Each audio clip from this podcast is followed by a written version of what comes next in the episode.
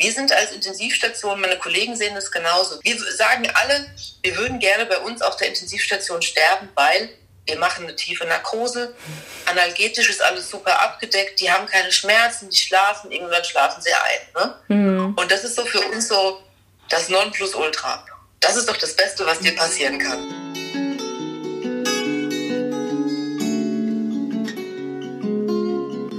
Wenn ich gehen muss, werde ich euch winken, allen, die mich suchen. Dort, wo ihr mich hört, dort werde ich rufen. Wenn ich gehen muss. Das Lebensende. Dein Podcast über das Lebensende. Wir sind Pia und Corinna und wir sprechen über bedürfnisorientiertes Sterben lassen. Unser Ziel ist es, dass Sterben in Würde sein darf und wieder ein Stück weiter dahin rückt, wo es hingehört, in die Mitte der Gesellschaft. Wenn ich gehen muss, werde ich im Lachen sein, in Tränen und im Frieden. Dort, wo ihr mich fühlt, dort bin ich geblieben. Eine Intensivstation ist strukturell nicht darauf ausgelegt, sich viel Zeit für die Begleitung von Sterbeprozessen zu nehmen. Und diese auch über die vorgegebenen Standards und Automatismen hinaus zu gestalten. Ich spreche heute mit Franziska Böhler, eine Intensiv- und Anästhesiefachkraft in der Erwachsenenpflege. Franzi sagt, dass Sterbebegleitung ein wichtiger Teil der Arbeit in der Intensivpflege ist, der ihrer Meinung nach zu wenig bedacht wird. Auch ich denke, hier muss ganz dringend ein Umdenken stattfinden. Und zwar dahingehend, dass die Sterbebegleitung als mindestens genauso wichtig wie die intensivmedizinische Versorgung gesehen und dementsprechend auch zeitlich eingeplant wird. Zusätzlich zum Faktor Zeit beschreibt Franzi anhand von kurzen Beispielen, wie schwer es ist, vor allem im Blick auf die ärztlichen, technischen und pharmazeutischen Ressourcen Entscheidungen treffen zu müssen, die über Leben und Tod entscheiden. Zweifel darüber, überhaupt das Richtige entscheiden zu können und vor allem auch die Sorge davor, letztlich rechtlich dafür belangt werden zu können. Das spielt dort eine ganz zentrale Rolle. Der entscheidende Garant für eine menschliche Sterbebegleitung ist meines Erachtens nicht der Ort, an dem begleitet wird, sondern dass dem Patienten mit Empathie und Wertschätzung begegnet wird, seine Bedürfnisse erfüllt werden und er ganzheitlich auch über die vielen medizinischen Möglichkeiten hinaus betrachtet wird. Wir sprechen außerdem über ihre ganz persönlichen Erlebnisse in der Sterbebegleitung von ihrem Papa und ihrer Oma und ihr hört am Ende der Episode, wie sie diese Erlebnisse in ihrer heutigen Arbeit beeinflussen. Franzi plädiert dafür, sich in seinem Leben intensiv mit der Endlichkeit auseinanderzusetzen und diese Gedanken vor allem auch mit der Familie zu teilen. Ich bin Corinna und ich wünsche euch jetzt eine gute Zeit beim Zuhören und hilfreiche Impulse. Ich freue mich sehr, dass du die Zeit gefunden hast und dir die Zeit nimmst, mit uns zu sprechen. Ich nehme sie mir sehr gerne. Das ist ein wichtiges Thema und das ist jede Minute wert auf jeden Fall. Das ist schön. Magst du dich kurz ein bisschen vorstellen und erzählen, was du machst? Ja, also ich bin noch zweiunddreißig und äh, arbeite seit zweitausendsieben auf einer anästhesiologischen Intensivstation, wobei ich jetzt seit drei Wochen in die Anästhesie gewechselt bin. Das war so ein bisschen der Familie geschuldet, einfach, dass wir ein bisschen mehr Freetime haben, keine Wochenenden, keine Feiertage. Mein Mann ist Unfallchirurg, der hat auch jedes zweite Wochenende Bereitschaftsdienst. Und jetzt mussten wir uns einfach ja, in den letzten Jahren immer so ein bisschen ähm, organisieren und hatten einfach wenig Zeit als Familie zusammen. Deswegen bin ich den Schritt jetzt einfach gegangen. Mein Mann hatte keine andere Möglichkeit und ähm, Ja, deswegen habe ich mich jetzt einfach verändert. Mal gucken, für wie lange, aber für die Kinder ist es auf jeden Fall ein Zugewinn und für uns als Familie natürlich auch. Hm. Ja. Ganz ursprünglich waren wir im Kontakt über dein Buch oder zu deinem Buch. Du hast nämlich vor kurzem, oder was heißt vor kurzem, dein Herzensprojekt auf jeden Fall bekannt gegeben, dass das jetzt veröffentlicht wird. Es ist noch nicht veröffentlicht, es kommt im August raus. Ähm, aber da habt ihr ganz, ganz viel Herzblut reingesteckt und es ist ein, ein Buch, wenn ich richtig informiert bin, von der Pflege, nicht nur für die Pflege. Und du erzählst aus deinem Berufsalltag. Genau, genau. Also ich erzähle nicht nur aus meinem Berufsalltag, sondern eben auch, wir haben versucht, alle äh, Sparten der Pflege, die ja wirklich sehr vielfältig sind, abzudecken und da ich immer noch in der stationären Anästhesie, äh, Intensivpflege gearbeitet habe, fehlen mir natürlich die Einblicke in andere Fachbereiche, ja, wie Altenpflege, wie ähm, ambulante Pflege, äh, Hebammen äh, und, und natürlich auch in, in eurem Bereich, ja, palliative Pflege, da bin ich äh, natürlich kein Profi und deswegen waren wir einfach auch echt auf den Input von anderen ähm, angewiesen und haben uns wahnsinnig gefreut, dass äh, ihr auch äh, ja, einen wirklich wichtigen äh, Beitrag geleistet habt, ja. Muss ich sagen, an der Stelle auch nochmal äh, Dankeschön dafür. Ja, sehr gern. Wir haben uns sehr gefreut, dass du gefragt hast. Ja, wie ist es denn auf Station? Also es ist ein kurativer Bereich, die Pflege, also eine kurative Ausbildung. Es geht grundsätzlich erstmal ums Lebensretten. Und dann hat das Sterben und der Tod in unserer Gesellschaft, aber auch meines Erachtens nach in der Pflege nicht so viel Platz, nicht so viel Raum. Wie bist du damit konfrontiert worden? Also ja, du bist konfrontiert worden, natürlich in deiner Arbeit, aber wie siehst du das? Also wir sind natürlich in der Ausbildung, ähm, hatten wir schon so ein paar Themenbereiche, die uns darauf vorbereiten sollten. Also da gab es so dieses berühmte Sterbeseminar, Trauer- und Sterbeseminar hieß das, glaube ich. Mhm. Da waren wir am Wochenende in so Seminarräumen und haben mit einer Psychologin, also so drei Tage ähm, rund ums Thema Sterben und Trauer gemacht, aber das sind natürlich alles theoretische Inhalte und das, ist, das, das, das bereitet niemanden auf die Praxis vor. Oder wenn jemand noch nie einen Toten gesehen hat oder ähm, das ersetzt auch keine, keine Ausbildung oder keine, keine gute Vorbereitung im Umgang mit Sterbenden. Wir sind eben ähm, alle, glaube ich, so ein bisschen automatisiert und standardisiert in unserem Umgang mit dem Sterben. Da gibt es so diese, es stirbt jemand, du machst das Fenster auf, dann holst du das Kreuz, dann machst du ein Kerzchen an, dann rufst du den Pfarrer an, und wenn das gewünscht ist. Dann guckt man natürlich auch ein bisschen nach den Angehörigen, aber so richtig gebrieft ähm, bin ich nicht, fühle ich mich auch nicht. Dass ich jetzt sagen würde, ich mache das super und ich, ich bin total versiert im Umgang mit den Angehörigen, den Sterbenden, so ist es nicht. Also natürlich braucht man so ein bisschen emotionale Intelligenz und auch so ein bisschen Feeling dafür, aber dass ich jetzt sagen würde, ich habe das super gut drauf, das jetzt nicht. Und würdest du dir das anders wünschen? Das wäre schon schön, weil man ja gerade, also man muss ja sagen, auf den Stationen wird ja auch gestorben, ja. Also wir sind ja wirklich kein Bereich irgendwie, äh, der leider jetzt die Riesenerfolge erzielt. Man muss ja ganz klar sagen, dass unser Patientengut äh, ja, sagen wir mal, fünfundsiebzig plus ist und äh, teilweise eben auch sehr, sehr krank. Ja, sonst würden sie nicht mhm. bei uns liegen. Und, ja, also das ist schon ein wichtiger Teil äh, unseres Berufes und, und der ist meiner Meinung nach also schon zu wenig bedacht worden, auch während der Ausbildung. Mhm.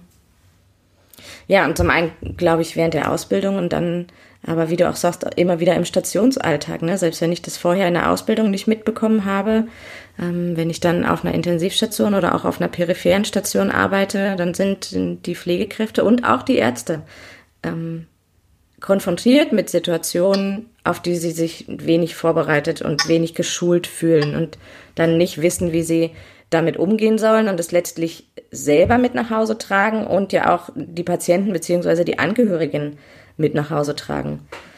Und das ist so unser Wunsch, zum einen ja die, die Schulung von Fachkräften, dass die einfach ein Stück weit was mit an die Hand kriegen, ähm, um, da ist Nähe und Distanz immer so ein großes Thema, ne? Um einen Umgang für sich selber erstmal zu finden. Wie, wie nah wage ich mich an den Patienten ran und wie gehe ich damit um, wenn ich den sterben sehe oder wenn ich weiß, dass der sterben wird. Da sind viele, viele Emotionen mit im Spiel. Da kamen wir so schön zu dem Punkt, dass es irgendwie schön wäre, wenn es auf jeder Station eine Fachkraft gäbe, die palliativ geschult wäre. Die muss ja noch nicht immer im Dienst sein, aber wenn du dann in deinem Dienst an der Situation kommst, wo du sagst, ich weiß einfach nicht mehr weiter und ich weiß nicht damit umzugehen oder auch die Symptome weiß ich nicht anzugehen, in welche Richtung sollte es hier laufen, dann weiß ich zumindest, an wen ich mich wenden kann. Es gibt ja so eine Pain Nurse zum Beispiel, so mhm. als Beispiel, die stellen so ein bisschen die Pelikas-Schmerzkatheter ein und, und kümmern sich auch so, fragen die Schmerzskalen ab, ne? Unterstützen so den Schmerzdienst der Anästhesie so ein bisschen, das ist ja auch eine spezielle Ausbildung, mhm. nochmal zusätzlich. ich fände es nicht schlecht, wenn es jemanden gäbe, der das eben ähm, in der palliativen Sparte macht, weil zum einen spielt da natürlich bei uns der Zeitfaktor rein, wobei ich jetzt sagen würde, ich, ich habe nie ähm, oder ich habe mich nie selbst in die Situation gebracht, dass ich jetzt einen Sterbenden, ähm, den ich betreut habe, dass ich ihn jetzt hab, in Anführungszeichen mal hätte liegen lassen und hätte ihn sterben lassen, ohne zu gucken, dass ich, da macht man dann schon irgendwie schon Abstriche und äh, räumt sich das irgendwie ein oder guckt, dass ein Kollege jetzt nach den anderen schaut, dass man da genügend Zeit und Raum hat, auch für Angehörige. Das muss ich sagen, ist mir noch nie passiert und ich glaube, das machen die anderen auch. Also wir versuchen das schon so, so ähm, hinzukriegen. Ähm, das andere ist aber, glaube ich, und damit habe ich auch immer so ein bisschen ähm, Konflikte, nicht Konflikte, aber Probleme, dass ich, was du schon gesagt hast mit dem Nähe-Distanz-Verhältnis. Ich, ähm, es gibt ja Leute, die wollen dann einfach, es fängt schon beim Kondolieren an. Gehst jetzt hin und dann sagst mm. du jetzt herzliches Beileid. Oder du kennst die Leute ja gar nicht. Ne? Mm. Schlimmstenfalls hast du gerade irgendwie den Dienst übernommen und der Patient ist gestorben und du bist gerade irgendwie zehn Minuten auf Station. Und dann gehst du da rein, völlig fremde Leute, kennst den Patienten vielleicht auch gar nicht, sondern nur gerade dein Zimmer und dann sagst du herzliches Beileid. Das ist so komisch irgendwie. Da weiß ich ja noch nie so, ist das denen jetzt recht? Mhm. Erwarten die das? Hm?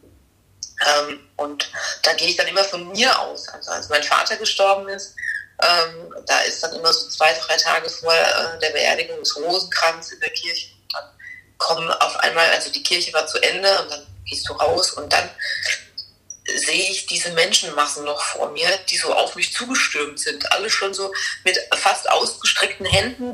Und ich dachte mir, um Himmels Willen, das war, das war als, als würde ich keine Luft mehr kriegen. Diese, diese, diese ganzen Leute sind auf mich zugerannt und wollten mir jetzt irgendwie ihr Beileid aussprechen. Also das war ja auch lieb gemeint und alles, aber das war mir nichts. Ich habe zu meiner Mutter gesagt, ich kann, geht nicht, ich muss jetzt nach Hause. Bin ich umgedreht und bin nach Hause gerannt. Und das ähm, spielt dann bei mir auch mal so ein bisschen rein, dass ich mir denke, vielleicht geht es den Leuten jetzt genauso, vielleicht wollen die für sich sein. Ähm, klar hast du so ein bisschen Gespür für sowas, aber ich bin einfach nicht ausgebildet für sowas, ja. Mhm. Und fühle mich in so Situationen auch nicht wohl. Also ich würde nicht sagen, das ist jetzt was, das, das, das mache ich gerne. Sterbebegleitung oder sowas, ne? Ja. Ja, gerade dieses Gefühl, also ich glaube auch, das ist was, was man nicht aus einem Lehrbuch lernen kann. Und es gibt einfach nicht wirklich ein richtig und ein falsch. Und wie du sagtest, das ist einfach abhängig von, ähm, von den Betroffenen, die dir gerade gegenüberstehen. Aber ihr seid einfach auch, du hast es vorhin angesprochen, in der Situation, dass ihr unheimlich wenig Zeit habt und euch da ganz bewusst Zeiträume schaffen müsst und da gar nicht so wahnsinnig viel Zeit ist, reinzuspüren, wer sind die denn eigentlich und was brauchen die denn jetzt eigentlich und was gebe ich denen mit? Und dann kommt die eigene Unsicherheit dazu, dass man nicht weiß, was man sagen soll oder wie man damit umgehen soll. Ich finde aber deinen Ansatz ganz schön, zu sagen, ich höre auf mein Bauchgefühl, was fühlt sich für mich richtig an und was nicht. Und das ist auch das, was ich erlebt habe, was Angehörige spiegeln, ja, dass es keine Lösung des Problems brauchte und dass es oft auch nicht um genau die richtigen Worte ging, sondern um, um die Einstellung, um die Haltung, mit der die Pflegekraft oder die Fachkraft da drin war. Und wenn es dann zehn Minuten Zeit nur sind, die ich habe und diese zehn Minuten aber gefüllt sind mit einer Emotion und einem ich, ich bin für dich da, was kann ich gerade für dich tun? Und ich weiß vielleicht auch einfach gerade gar nicht, was ich sagen soll, dann tat denen das deutlich besser, als wenn jemand reingekommen ist und noch, noch versucht hat, was zu organisieren oder genau das Richtige zu sagen und dann vielleicht absolut ins Fettnäpfchen damit getreten ist, weil es, weil es nicht von Herzen kam, so, ne? Ja, und ähm, wir sind natürlich auch nicht darauf ausgelegt, uns jetzt irgendwie wirklich viel Zeit zu nehmen für so einen Prozess. Das ist nicht möglich, also in, innerhalb der Strukturen einfach, ja. Und wir sind, und das ist ganz lustig irgendwie, wir sind als Intensivstation, meine Kollegen sehen das genauso. Wir finden eine gute Sterbebegleitung. Also wir sagen alle, wir würden gerne bei uns auf der Intensivstation sterben, weil wir machen eine tiefe Narkose. Analgetisch ist alles super abgedeckt. Die haben keine Schmerzen, die schlafen. Irgendwann schlafen sie ein. Ne? Mhm. Und das ist so für uns so das Nonplusultra. Das ist doch das Beste, was dir passieren kann. Ne? Mhm. So richtig platt irgendwie. Aber auf der anderen Seite hat man eben auch schon andere Situationen mitgekriegt und denkt sich dann, ey, lieber so als anders, ja. Mhm. Ähm, und ja, und dann habe ich, also tatsächlich muss ich jetzt auch wieder sagen, dass so eine Sterbebegleitung oder wie man sich eben kümmert, habe ich dann auch wieder, mein Papa war auch zwei äh, Wochen auf der Palliativstation, sowas kannte ich gar nicht. Ich kannte tatsächlich nur dieses, Basistherapie, der Sauerstoff an der Beatmungsmaschine auf einundzwanzig Prozent, die Schmerzmittel hoch, alles schön hoch, dass keiner Schmerzen hat, tief schläft, alles super ist. Gucken, dass er nicht wach ist und dass alles ähm, schön geordnet äh, abläuft. Und dann, gut, es ist auch ein anderes Patientengut, die sind alle nicht sediert, sondern sind alle wach. Und äh, natürlich kann man das jetzt nicht vergleichen, aber da gab es Kunsttherapeuten auf der Palliativstation. Da gab es, ähm, man konnte singen, man konnte, ich weiß nicht, was alles machen. Also bedürfnisorientiert einfach Therapieangebote. Und auf einmal kristallisierte sich raus auch, dass, ähm, dass man den Menschen, den man dreißig Jahre irgendwie gekannt hat, dass er in der letzten Phase seines Lebens, dass er wirklich irgendwie anfing zu malen. Wo ich mir dachte, um Himmels Willen, der Vater, der würde doch niemals malen wollen. Und dann sitzt er da und macht ein Bild. Das war total skurril. Ich habe fast, also es war schön, das war total positiv, aber ich habe fast in mich reingekriegt, weil, weil mein Vater irgendwie niemand war, der gemalt hätte. Mhm. Und dann saß ich da, das gibt's nicht. Naja, und dann hat er tatsächlich irgendwie angefangen, Bilder zu malen. Und ähm, das ging dem so gut da. Es gab halt irgendwie diese, diese, diese, da gab es keinen Zwang. Es gab da nicht irgendwie dieses Ding, du musst jetzt morgens aufstehen, musst dich waschen. Ja? Ähm, sondern da hat man das gemacht, was die Patienten wollen. Und wenn die jetzt drei Tage eben nicht unter die Dusche wollten, dann war das eben so. Und wenn einer Eis zum Mittag wollte, hat er Eis gekriegt und hat er auch Schlagsahne gekriegt. Und dann dachte ich mir, cool. Das ist ja mal richtig cool einfach. Mhm. Ja. Und ich ähm, war als Schülerin da nie eingesetzt. Ähm, Palliativstation eröffnete dann schon, als ich mein Examen schon hatte. Mittlerweile haben die Schüler da Praxiseinsätze und das finde ich auch total wichtig. Mhm. Das ist an mir vorbeigegangen, aber jetzt die neuen Kurse, die haben da ihre Einsatzzeit und ähm, nehmen da bestimmt auch viel für sich mit. Mhm. Ja, und die Situation, die du jetzt von deinem Papa beschreibst, ist ja dann für euch als Angehörige, als Zugehörige nochmal eine ganz andere Situation auch gewesen, als, wär, als wäre dein Papa auf der Intensiv gewesen. Und dann können ein oder zwei Personen, das ist, glaube ich, immer ein bisschen unterschiedlich geregelt, ne? Können rein, um ihn zu besuchen, für eine bestimmte Zeit rein, ihn zu besuchen, tragen vielleicht noch einen Kittel und er schläft. Also welche Bedeutung haben, haben Worte und haben Zeit, die man miteinander verbringen kann, die man austauschen kann in dieser Lebensphase einfach auch noch, nicht nur für den Betroffenen, sondern vor allem auch nochmal für die Angehörigen. Wobei wir bei, wenn die Patienten tatsächlich sterbend waren, immer alle reinwurften. Also da hat man okay. Jetzt nicht gesagt, ihr müsst euch abwechseln oder sowas. Das, ja. das, das war schon immer möglich, ja. Offene ja. Besuchszeiten natürlich und dann auch nicht nur die zwei, ähm, die eigentlich immer rein dürfen, sondern die komplette Familie. Da war, also da gab es nicht starre Regeln, was auch wichtig ist. Ja. Ja, und, und der Unterschied, dass sie, dass sie schlafen, ist aber nochmal ein ganz bedeutender und ein ganz großer. Ne? Also die Vorstellung, du hättest jetzt keine Zeit gehabt, mit deinem Papa zu reden oder vielleicht die Zeit gehabt, weil ihr da wärt, aber er hätte geschlafen und ihr könntet euch nicht mehr austauschen. Das macht... Ja, ja, ja, das stimmt. Aber man muss ja auch sagen, dass ähm, unsere Patienten dann quasi schon, also diese Entscheidung, dass man jetzt nichts mehr tun kann und mhm. dass es jetzt an der Zeit ist, eben den Menschen sterben zu lassen, die, diese Entscheidung fällt ja meistens schon, während sie, während diese Patienten beatmet sind, weil man sie gar nicht mehr von der Beatmung loskriegt. Also dann mhm. ist es ja schon zu spät. Ne? Ist ja nicht so, dass man jetzt jemanden intubiert und ihn sediert, nur damit er sterben kann, sondern dieser Prozess oder der Punkt, an dem man dann sagt, okay, jetzt macht es keinen Sinn mehr, der ist ja meistens da schon erreicht, wenn die Narkose läuft, wenn die Sedierung, ne, wenn, das, wenn dieser Zustand schon besteht. Und ähm, bei uns sterben selten, ich würde sagen, nie Patienten, die wach sind. Mhm. Weil in dem Zustand sind sie dann vorher schon verlegt oder also das, das ist einfach so ein, das, das, das ist einfach das Patientengut, das wir haben. Ja. Mhm. Mhm. Jetzt hast du gerade ähm, gesagt, bei uns wird niemand intubiert oder sediert, damit er sterben kann. Und ich dachte ganz spontan, wie ist es denn genau andersrum? Wie ist es denn, wenn man sie nicht intubiert und nicht sediert, damit sie sterben können, wenn sie an einem bestimmten mhm. Punkt ihres Lebens angekommen sind? Ja, das ist richtig. Ähm, aber dann sind sie bei uns falsch, äh, weil das ist, äh, ne? Das ist halt so ein Ding irgendwie, die Entscheidung muss man dann früher treffen einfach. Ähm, das ist ja auch das Problem eigentlich. Mhm. wenn du, wenn du irgendwann mal auf der Intensivstation liegst, ähm, hast du den Punkt verpasst einfach vorher. Aber das ist auch nicht so einfach zu sagen, weil du, du kannst ja nicht sagen, so jetzt, was machen wir denn jetzt? Irgendwie intubieren wir ihn jetzt noch oder, oder, oder ähm, machen wir die O P jetzt noch? Und meistens haben die Leute zugestimmt und sagen so, ich will noch operiert werden, ich möchte das. Also da geht es einfach immer nur darum, den richtigen Punkt irgendwie zu treffen. Und das ist echt schwierig. Hm. Und das, das finde ich auch unheimlich wichtig zu betonen. Wenn die Menschen das wollen, wenn die zugestimmt haben, dann soll das definitiv so sein. Ne? Was ich glaube, dass es halt häufig auch Situationen gibt, wo du, oder wo die Leute, wie du sagst, wo du den Punkt verpasst hast, wo die Frage nicht mehr gestellt werden kann, möchtest du das, weil er nicht mehr antworten kann. Und weil ähm, dann vielleicht auch Gespräche mit Zugehörigen, mit Angehörigen äh, keine Zeit haben. Ich denke immer, gut, die Zeit muss man, sollte man sich nehmen, aber wenn du in einer Notfallsituation bist, musst du jetzt, von jetzt auf gleich entscheiden, intubieren oder nicht, operieren oder nicht. Und dann Dann ist es gemacht, ohne dass der Patient es vielleicht wollte. Und ja, interessieren würde mich auch nochmal, du hast gerade gesagt, dann ist der Zeitpunkt verpasst, wenn sie bei uns sind.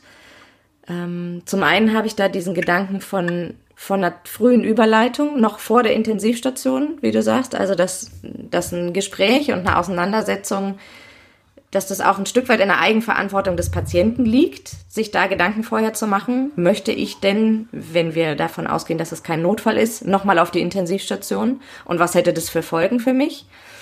Und dann die Frage an dich, ob es nicht trotzdem möglich ist, auf der Intensivstation auch nochmal umzukehren und zu sagen, du bist jetzt hier, du bist intubiert und du bist beatmet. Und da stehen aber vielleicht deine Angehörigen und sagen, oh Gott, das ist überhaupt gar nicht das, was er eigentlich wollte. Können wir, kann es dann eine Überleitung auf eine Palliativstation geben, eine Überleitung ins Hospiz?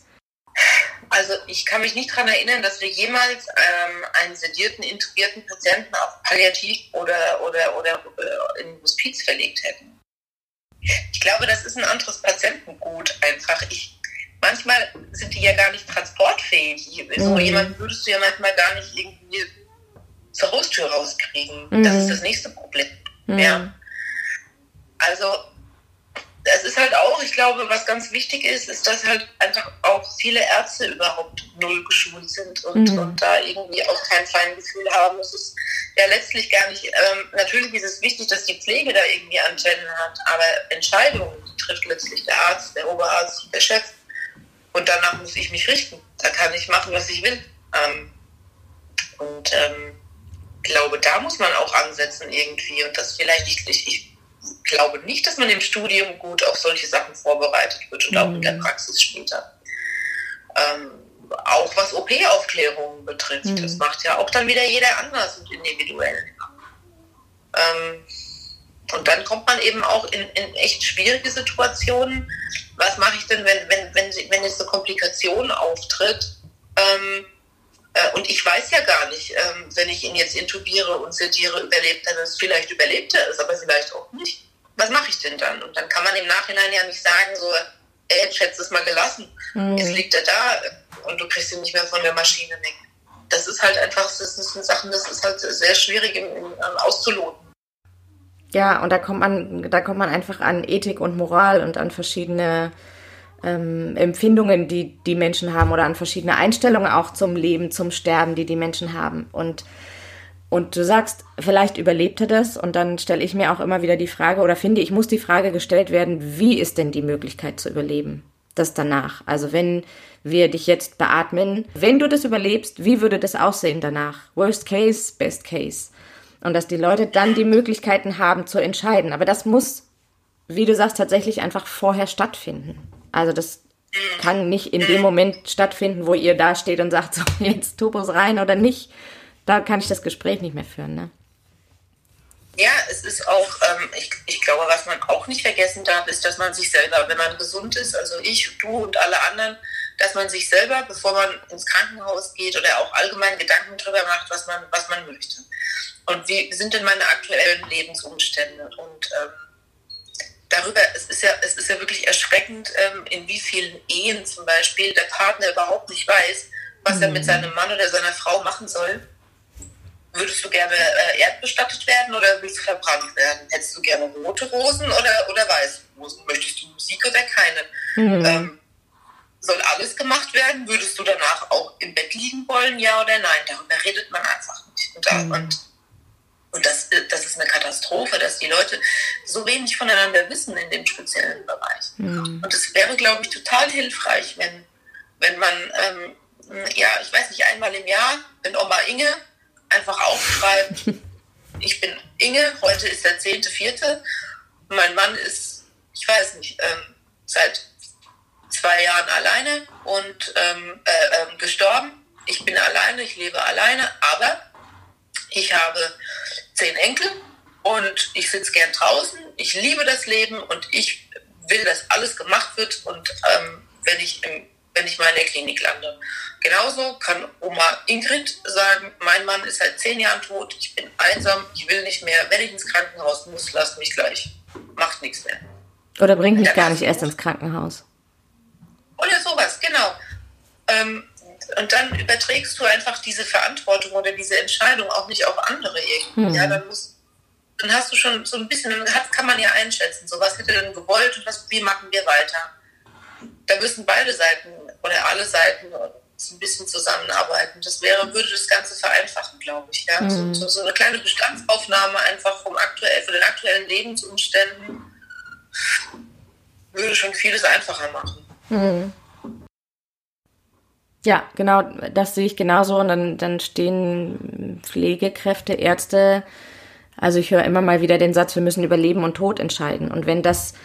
Ähm, es macht einen Unterschied, ob ich das planen kann, in Anführungsstrichen, oder ob das jetzt um eine akute Notfallsituation geht. Und wenn das eine Notsituation ist und der Mensch, Oma Ingrid, hat ihre Patientenverfügung zu Hause und ihre Angehörigen wissen um das, was sie möchte und was nicht, dann wird sie bestenfalls gar nicht erst nochmal in die Klinik gefahren.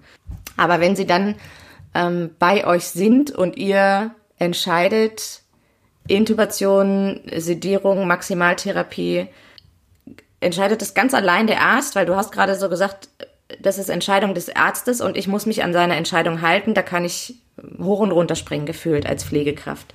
Habt ihr da ein Mitspracherecht oder eine, eine Entscheidungskraft? Habt ihr eine Stimme dazu? Ich habe äh, in dem, in dem Sinne habe ich natürlich keine Entscheidungsgewalt, das nicht, aber ich habe Mitspracherecht. Und ja, also ich habe das immer so erlebt, dass wir... Wir sind ein Team und wir haben ähm, miteinander gearbeitet und natürlich hat man auch Wert drauf gelegt, was die Schwester gesagt hat, die den Patienten ja die bestenfalls ein paar Stunden am Bett gestanden ist und sich auch mal mit ihm unterhalten hat. Natürlich, mhm. klar. Das entscheidet man dann schon zusammen, aber ich sag ja, es ist halt, und, und Patientenverfügung, das ist halt auch so wieder so ein Ding, wie schwammig sind die teilweise. Da kannst mhm. du alles rein interpretieren. Es gibt diese Patientenverfügung, da steht, also da stehen Sätze drin, da, da, da könnte dich jeder Anwalt in den Knast bringen, äh, äh, wenn du die Oma jetzt nicht intubiert hast und der, und der Sohn sagt, warum hast du ihr nicht geholfen? Also das ist einfach sehr, sehr schwierig und deswegen äh, denke ich, wird man sich immer ähm, auf die sichere Seite äh, stellen und dann einfach ähm, den Weg des Maximalen gehen. Mhm. Eben weil man zu viel Interpretationsspielraum hat. Ja. Und wenn du vielleicht vorher mit den Angehörigen nicht gesprochen hast, die ähm, gesagt haben, nee, nee, die Oma hätte das nicht gewollt, macht mal gar nichts, ja, dann wird es immer in diese Richtung gehen, dass man sich einfach absichert. Also spielt einfach auch Angst eine Rolle? Ja, das spielt Forensik eine Rolle auch. Hm. Was würdest du brauchen als Pflegekraft, um da einen klaren Weg zu, wir machen hier keine Maximaltherapie mehr, zu gehen? Ähm, das kommt natürlich auf den Patienten an, wenn das jetzt kein Notfall ist, ähm, sondern irgendwie eine geplante, sagen wir mal, ein Mann, achtzig, mit einem Pankreastumor. Ähm, und na gut, wenn der Operateur eben zu einem Wippel, zu einer Wippel-O P rät, mhm. dann wird er natürlich auch aufgeklärt werden, dass er mit einem Intensivaufenthalt zu rechnen hat. Und dann spielen natürlich Vorerkrankungen mit rein und ähm, dann muss man gucken, wie, er sich klinisch, ähm, wie, sich, wie sich das klinisch entwickelt und dann ist aber wirklich auch das Angehörigengespräch sehr, sehr wichtig. Und man müsste einfach wissen, wie er dazu steht. Ne? Ja? Man muss seine Lebensumstände ähm, kennen man muss wissen, wenn der vorher schon, schon irgendwie zu Hause nur noch rumgetrippelt ist mit dem Rollator, war unglücklicher. Dann wird er, wenn er das überlebt, irgendwann mit einem Tracheostoma äh, im schlimmsten Fall heimbeatmet äh, irgendwo rumliegen. Und ist das Lebensqualität? Nee, das ist keine. Also man muss, glaube ich, die Lebensumstände sind sehr, sehr wichtig. Was hätte der Patient gewollt? Wie, wie, wie, wie, wie lebt er? Was, was also stellt er sich für sich vor? Wie ist die Einschätzung der Angehörigen? Die Leute sind mündig, ja. Und da muss man im Vorfeld einfach, ähm, glaube ich, wirklich drüber reden auch. Mehr drüber reden als zum jetzigen Zeitpunkt, mhm. weil ich glaube, es, ist, es wird aufgeklärt, da werden O P-Aufklärungen gemacht, so, das und das kann passieren, ja, okay, fertig, oh, ab. Das wird halt so standardisiert runtergerattert. Mhm. Ja. Ja, genau. Meine Frage wäre jetzt gewesen, passiert das so, wie du das gerade erzählt hast, ähm, die Aufklärung und gucken nach der Biografie und nach der Familie, aber dann hast du den Satz dann noch dran gesetzt, das muss mehr passieren. Und ich glaube, dass man dadurch tatsächlich für beide Seiten unheimliche Vorteile schaffen kann. Also für die, es, es ist ein deutlich höherer Zeitaufwand, aber was kommt hinten bei raus? Der Patient ist mündig, der kann sagen, was er braucht und was er möchte und dann kann entschieden werden, bin ich hier eigentlich richtig auf Intensivstation oder nicht. Und auch Pflegekräfte und Ärzte kommen einfach nicht in so Extremsituationen entscheiden zu müssen letztlich oder einfach auch zu wissen, das wollte der und das wollte der nicht und damit fällt es mir auch deutlich leichter zu sagen, an der Stelle stoppen wir. Und wenn die Menschen, wenn die Patienten nicht wissen, was es, was es A für Möglichkeiten gibt, weil ich glaube, dass das schon auch sehr lastig in die kurative Richtung ist und die Aufklärung, was sie für Möglichkeiten haben, wenn sie das nicht wissen und B auch ähm, das abgehandelt wird, was das letztlich bedeuten könnte, dann sind sie nicht in der Lage, wirklich, ähm, wirklich selbst zu entscheiden, was sie eigentlich möchten und was nicht oder was das Richtige ist und was nicht, ne? Es ist halt, wie gesagt, insofern schwierig. Wir sind halt eben alle keine Hellseher und niemand kann so einen Verlauf dann einfach vorhersehen. Und es kann gut gehen und es kann eben auch nicht gut gehen. Es geht einfach oft nicht gut. Und, ähm, man muss sich einfach immer im Klaren sein, dass diese Leute n- nie wieder auf die Beine kommen, dass es nie wieder so ist wie vorher. Nach sechs Wochen Intensivstation auch. Mhm. In einem gewissen Alter mit Vorerkrankungen. Ja, und das müssen sie wissen und meines Erachtens vorher. Also genau diese Aussage, ich kann dir nicht sagen, wie es danach aussieht und ich kann dir nicht sagen, ob die O P gut geht oder nicht, aber das ist das Gros, was bei uns passiert. Also der Großteil wird nicht wieder so wie vorher und dein Leben wird wahrscheinlich auch nicht wieder so wie vorher. Aber es kann sein, diese Chance besteht. Und das müssen die wissen, um entscheiden zu können und um dann auch wieder umdrehen zu können und sagen, mm, nee, lass mal, möchte ich jetzt irgendwie doch nicht. Oder eben auch ganz bewusst zu sagen, ja, dieses Risiko gehe ich ein und ich möchte, dass das alles probiert wird. Und ja, da liegt, glaube ich, ein großer, großer Knackpunkt in der Aufklärung. Ja, und das ist, das ist Arztaufgabe. Ja, das, mhm. da haben wir ja nichts, da haben wir nichts mit zu tun, das können wir nicht beeinflussen, diese O P-Aufklärung und das ist halt... Also das ist sehr wichtig, wie man das macht und in welchem Umfang das macht. Und das machen sicherlich viele ärztliche Kollegen auch richtig, richtig gut und gewissenhaft. Hm. Aber eben nicht alle. Ja. Hm. Das haben wir alles schon. Ja. Und wenn die, der Patient kommt aus der O P raus und ihr seht, dass das wird nichts mehr oder das hat hier keine Chance, der wird nicht mehr aufwachen, das wird sein Lebensende hier sein und er wird uns an der Beatmung versterben. Wie, wie ist dann euer Weg?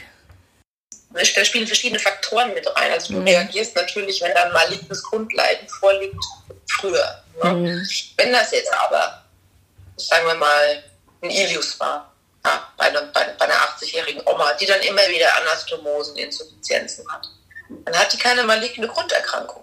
Mhm. Und dann muss man ja sagen, so, wann hören wir denn jetzt auf?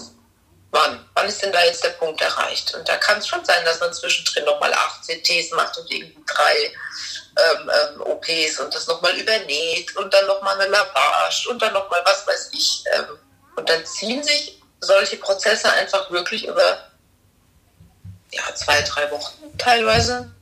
Also diese Überlegung, was machen wir denn ja eigentlich noch und wie viele C Ts und machen wir noch eine Lavage oder nicht, Wird diese Entscheidung im Team gefällt oder ist es auch Arztaufgabe? Es ist Arztaufgabe. Okay. Und da habt ihr kein Mitspracherecht oder wenig? Man sagt dann schon immer, wenn man klinisch irgendwie den Patienten betrachtet, ähm, wie gesagt, da spielen viele Faktoren noch mit rein. Dann, vielleicht kriegen sie noch eine Niereninsuffizienz oder ähm, äh, liegen sich auf oder eine Pilzinfektion. Es gibt tausend Sachen, die man sich da irgendwie noch äh, einfangen kann. Und dann muss man das Gesamtbild betrachten. Und natürlich sagt man dann manchmal, wie lange wollen wir denn hier noch weitermachen? Oder wie soll es denn hier noch weitergehen? Aber letztlich ist das dann immer Teamarbeit und das ist schon ärztliche, ärztliche Ebene. Die Chirurgen dann in Zusammenarbeit mit den Anästhesisten, also es gibt eine anästhesiologische Intensivstation. Ähm, ja, also ich meine, klar, äh, irgendwann, wenn dann halt wirklich, wenn man dann sieht, so das, das, das wird nichts mehr, dann sagt man, okay, Basistherapie. Aber das passiert oft sehr spät. Für mein Empfinden ist das einfach. Aber da spielt einfach Forensik mit rein auch. Ja, dass du einfach nicht sagen kannst, so jetzt hören wir mal auf. Mhm. Weil du hast ja operiert noch zwei Tage vorher mhm. und hast versucht, was zu retten. Kannst du nicht dann irgendwie achtundvierzig Stunden später sagen, so ciao, nö, nö. Warum nicht? Das ist einfach nicht. Ja, ich sag ja, das ist die Forensik dann einfach so. Da, da, da könnte jeder Anwalt sagen, so, das verstehe ich jetzt aber nicht. Das, solche Sachen spielen da eben auch mit rein. Und eine Erklärung von, also ich möchte es einfach verstehen, ne? ähm, eine Erklärung von, wir haben die vor zwei Tagen operiert, aber wir sehen, dass das blutet schon wieder oder das hat nicht das gebracht, was wir wollen. Es bräuchte jetzt noch ein nächstes und ein nächstes und ein nächstes und wir sind da in einem Kreislauf drin, aus dem wir so schnell nicht wieder rauskommen und deswegen sage ich an der Stelle als Arzt oder merke das als Pflegekraft an, das, was hier passiert, ist gerade nicht mehr würdig und es ähm, fühlt sich nicht mehr gut an zu versorgen. Also kann, das kann doch auch ein, ein Grund sein, ein Weg sein, zu sagen, dass... Ja, ja, klar. Ja. Das, das machen, das sicher, das ist dann ja auch so. Aber vorher ja. wird erstmal alles probiert. Ja. Ist erstmal vorher alles, äh, um das irgendwie zu beheben. Und das kann manchmal einfach eskalieren, zu meinen mm. Begriffen. Mm. Dass man einfach schon früher irgendwie hätte sagen können, das wird nichts mehr. Auch im Hinblick auf das Outcome. Ja. Mhm. Und dann hast du da eine Idee oder einen Gedanken zu, was es braucht, damit das früher stattfinden kann? Diese Unterhaltung? Die das, ist, mhm. das ist schwierig. Das ist einfach wirklich eine schwierige Sache, weil wir einfach hochtechnisiert super viele Möglichkeiten haben. Und da möchte dann einfach, glaube ich, auch niemand der Arsch sein, der sagt, ähm, so, jetzt nö, fertig. Das, da, da braucht man ja auch Eier für, ne? Diese Entscheidung zu treffen. Und zu sagen, nee, wir machen jetzt nichts mehr. Ja, das hat keinen Sinn mehr. Mhm. Weil man ja nicht weiß, kriegen wir es vielleicht doch noch hin. Das ist halt so ein, so ein Konflikt, den man dann hat, glaube ich. Mhm. Ja, es ist halt, wie gesagt, der Fluch der vielen Möglichkeiten. Es ist super, ja. dass wir so viel machen. Aber es ist halt auch, ähm, hat halt auch wirklich Nachteile. Und da hat ein Arbeitskollege von mir, Ähm, ein total erfahrener Intensivpfleger, der sagte irgendwie vor ein paar Tagen, er hatte in seiner Ausbildung einen Dozenten, also einen total guten äh, klinischen Internisten, ähm, der ganz ohne Apparat, Apparate und Bildgebung Medizin gemacht hat, der sagte irgendwie, früher hat der liebe Gott den Menschen eine Lungenentzündung geschenkt. Mhm. Und daran sind sie dann gestorben. Mhm. Und da kommst du jetzt genau das. Also ich mag diesen Satz total gerne und wenn man den öffentlich diskutiert, dann gibt es aber auch ganz, ganz viel Kritik, was auch gut ist, also es muss nicht alles so genommen werden, aber dann kommst du in der jetzigen Situation auch wieder an die Stelle, dann kommt ein alter Mensch, der kriegt seine Lungenentzündung geschenkt und das wäre seine Lücke, gehen zu dürfen und dann kommt die Frage nach einer Antibiose und nach einer Beatmung und dann steht man vor dieser gleichen Entscheidung, ne? Das, was du gerade gesagt hast. Also äh, probiere ich das nochmal? Kann das hier nochmal was werden? Könnten wir den vielleicht nochmal retten oder lasse ich das eigentlich? Und wer sagt eigentlich, dass wir das jetzt lassen? Mhm. Ja, und da wird... wird und, das, und da ist die Biografiearbeit einfach so wichtig, dass die Leute vorher einfach sagen, ja, nein, so will ich das haben. Es ist jeder mündig und jeder muss sich darüber Gedanken machen. Mhm. Ja. Und wir haben das bei meinen Großeltern zum Beispiel auch gut geregelt so. Also meine Oma, also sind, alle sind im Krankenhaus gestorben. Meine Oma hatte eine Niereninsuffizienz irgendwann, die kam auch nochmal ins Krankenhaus, aber wir haben sofort mit jedem Arzt, den wir gesehen haben, mit ihr auch abgesprochen, gesagt, wir wollen keine Intubation und wir wollen keine Reanimation. Also das aktive Ansprechen ist da einfach sehr, sehr, sehr ja. wichtig, egal was passiert. Ja. ja. Ähm, und das hat super funktioniert. Also die ist dann auch irgendwann an ihrer Niereninsuffizienz ähm, gestorben, ist eingeschlafen und ähm, mein Opa hatte einen Apoplex damals auch, das war derselbe massive ähm, Ge- Schädigung vom Gehirn, das hat man auf dem C T gesehen und dann haben sie auch gesagt, wir könnten ihn jetzt nochmal intubieren, können auch nochmal operieren, hat er gesagt. Da war eine Blutung dann auch noch und ähm, dann haben wir auch nein, also keine Intubation und keine Reanimation, um Gottes Willen. Ja. Mhm. Dann war das ganz lustig. Meine Mutter sagte dann auf die Frage, ob wir eine Magensonde legen noch, ähm, sagte sie so zu mir, der verhungert doch. Und dann war ich tatsächlich so für zehn Sekunden, dachte ich mir, obwohl ich es besser weiß, dachte ich mir so, ja, ich habe drüber nachgedacht, weil ich persönlich mhm. betroffen war. Und da mhm. konnte ich dann wieder Angehörige nachfühlen, die genau in der Situation sind, die überhaupt keine medizinische Vorbildung haben, die mhm. sich dann denken müssen, Gott, der hat doch bestimmt Hunger oder der verdurstet. Mhm. Ne? Aber wenn du sterben bist, dann, dann hast du keinen Hunger mehr. Und ähm, das, das, ich glaube, das Schlimmste ist ja, das, das haben wir damals auch gelernt, ist diese Mundtrockenheit. Mhm. Niemand will dann irgendwie noch einen Liter Wasser trinken, aber du willst keinen trockenen Mund haben. Also diese Mundpflege zum Beispiel, diese kleinen Sachen, das ist völlig ausreichend. Ja.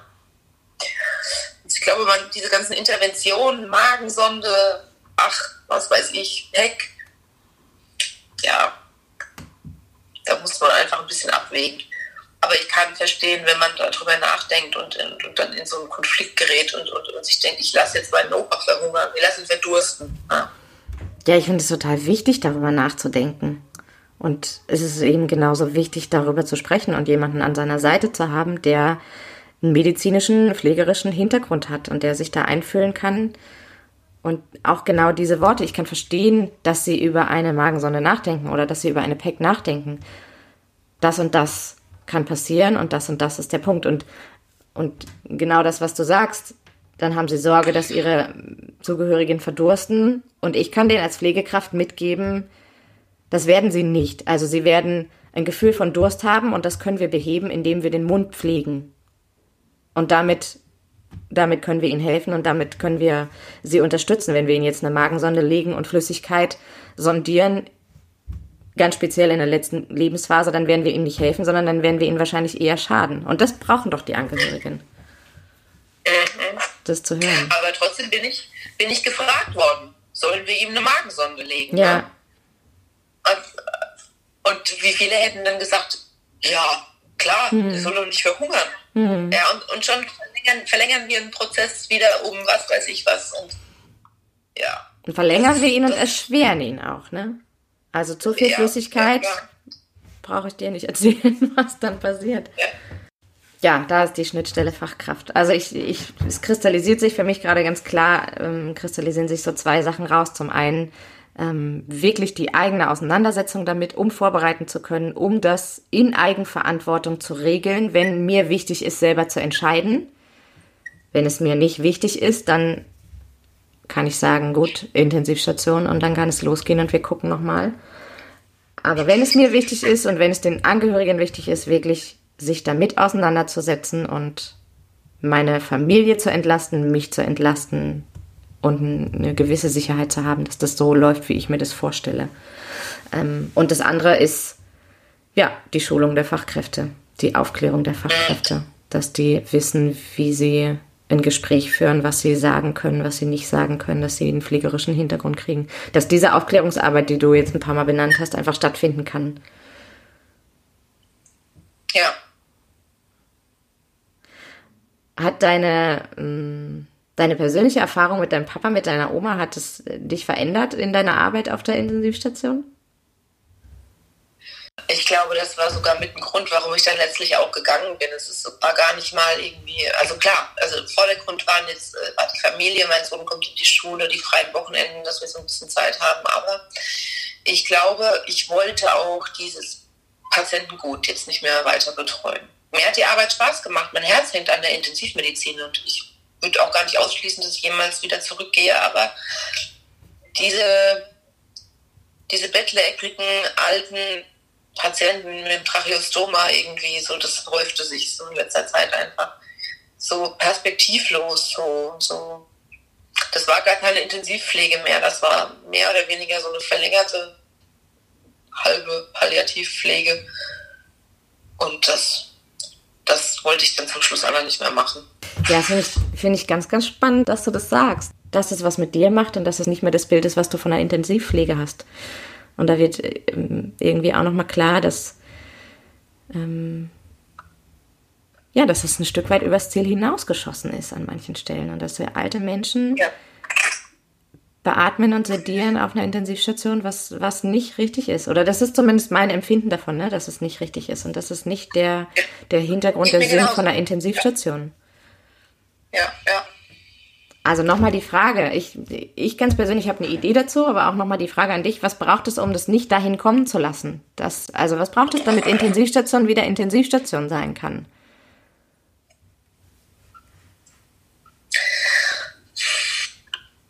Ja, ich, ich, das, das, das, das, ist, das, das braucht Vorarbeit.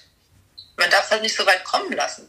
Ja. Und da muss man sich einfach fragen, will ich diese Operation noch? Mhm. Will ich das? Will ich überhaupt noch mal ins Krankenhaus gehen? Also du bist ja schon, ich glaube, der Käse ist schon gegessen, wenn du, wenn du die Krankenhaustür reingehst. Mhm. Bist du schon, bist du drin? Bist du drin in der Spirale irgendwie und kommst nicht raus? Mhm. Da muss man sich vorher einfach überlegen, was will ich. Das schließt jetzt akute Geschehen aus. Wenn, ja. wenn das ein Darmverschluss totale Schmerzen macht, dann musst du operieren. Das geht ja, ja, ja das geht nicht anders. Das ist dann halt so. Aber so geplante Sachen oder auch wenn, wenn der Opa irgendwie seit Wochen seine Tabletten nicht mehr nehmen wollte, weil er einfach keinen Bock mehr hatte, wenn er aufhört zu essen, weil er einfach keinen Bock mehr hat, dann schafft man ihn nicht mehr ins Krankenhaus. Dann lässt man ihn in Ruhe. Und ähm, ich glaube, für solche Fälle braucht man auch ein bisschen mehr oder wäre so eine ambulante ähm, Palliativversorgung auch ähm, sehr, sehr wichtig. Davon bräuchte man mehr, weil die, man weiß ja gar nicht, wohin soll ich jetzt mit Opa Heinz, wenn er nicht mehr ins Krankenhaus will, mhm. wenn er jetzt im Bett liegt. Wer, wer guckt denn jetzt nach dem? Mhm. Das kann ja auch ein normaler Pflegedienst nicht leisten. Ja. Ja, und auch in der Altenpflege, was du ähm, vorhin angesprochen hast, oder du hast grundsätzlich die Altenpflege angesprochen, da sind ja die Pflegekräfte auch in Situationen, mit Situationen konfrontiert, die ihnen Angst machen, denen sie sich nicht gewachsen fühlen. Und dann, ähm, was passiert? Krankenhaus. Das können wir hier nicht mehr. Und dann liegt er im Krankenhaus, kommt auf Intensivstation. Also da, glaube ich, ist auch nochmal eine, eine wichtige Schnittstelle an, wir müssen früher anfangen, was du gesagt hast, ne? Und wir müssen uns darüber unterhalten, was ihr wollt und dann gucken, wie wir das hier umsetzen können. Ja, das ist halt, wenn einer aus dem Bett fällt und bricht sich einen Schenkelhals, dann muss er auch operiert werden. Das mhm. ist halt so. Das sind Schmerzen, das ist ein bisschen akut geschehen. Das, aber alles andere pff, braucht man, glaube ich, ein bisschen Gespür und vielleicht aber auch einen guten Hausarzt irgendwie, der das betreut und einschätzen kann. Dass man da vielleicht erstmal den kontaktiert, bevor man jetzt gleich einen Rettungsdienst äh, sucht, äh, holt, weil die nehmen die Leute dann mit. Ja. Da wirst du, da wirst du mitgenommen. Da sagt dann keiner so, bleib liegen. Die werden mitgenommen. Mhm. Ja. Ja, das hast du vorhin so schön gesagt, der, der Arzt auf der Station, der braucht auch Eier dazu, zu sagen, das, das stoppen wir hier. Also, ja, es braucht echt mutige Pflegekräfte, die... die wagen, den Mund aufzumachen und zu hinterfragen. Und sie müssen gar keine Entscheidungen treffen. Und sie müssen die Patienten auch nicht in irgendeine Richtung schicken, sondern sie müssen einfach wagen, darüber zu sprechen und zu gucken, was der braucht und was der möchte. Ja, und das vielleicht auch im, An- in, im Angehörigengespräch auch. Ja. Weil ähm, natürlich, wenn dann irgendwann die Angehörigen sagen, so, was ist denn hier los? Und eigentlich so, das, das, hat er, das hätte er nicht gewollt, dann kommt es, dann kommt es ja auch ein bisschen schneller so in die Gänge. Ja. Mhm. Ja, und dann darf man auch echt hellhörig werden, ne? Wenn ich das höre von Angehörigen, ja. das hat er nicht gewollt. Überlegen, was ist jetzt mein nächster Schritt? Ja, ja man, man, kann, man kann diese Situation wahrscheinlich nicht vermeiden, dass ähm, man da jetzt intubiert beatmet landet, aber man kann es verkürzen, denke ich. Mhm. Man kann es halt, man muss es nicht so in die Länge ziehen. Ne? Mhm. Ja. Ja, ich glaube, es geht auch wirklich nicht darum, keine Fehler zu machen, das alles richtig zu machen und immer richtig zu handeln und richtig zu entscheiden, sondern es geht wirklich darum, die Situation anzugucken und mit der umzugehen, wie sie jetzt ist. Ich kann die Vergangenheit nicht wieder rückgängig machen und ich kann ihn nicht wieder extubieren, wenn er intubiert ist, aber ich kann es jetzt angucken und jetzt Entscheidungen treffen und in eine andere Richtung gucken und überlegen. Ja. Dankeschön. Ja, sehr gerne. Wenn dir diese Episode gefallen hat und du mehr über unsere Arbeit erfahren möchtest, dann findest du Inhalte von uns auf unserem Instagram-Profil Hommage ans Leben sowie auf unserer Facebook-Seite und auf der Website w w w punkt traudigkeit punkt d e. Die nächste Episode wird genau in zwei Wochen wieder am Sonntag veröffentlicht und ich freue mich sehr, wenn wir uns an dieser Stelle wiederhören. Alle wichtigen Links zu dieser Episode findest du wie immer unter der Episode in unseren Shownotes. Vor allem auch den Link zu Franzis Buch, I'm a Nurse, warum ich meinen Beruf als Krankenschwester liebe, trotz allem.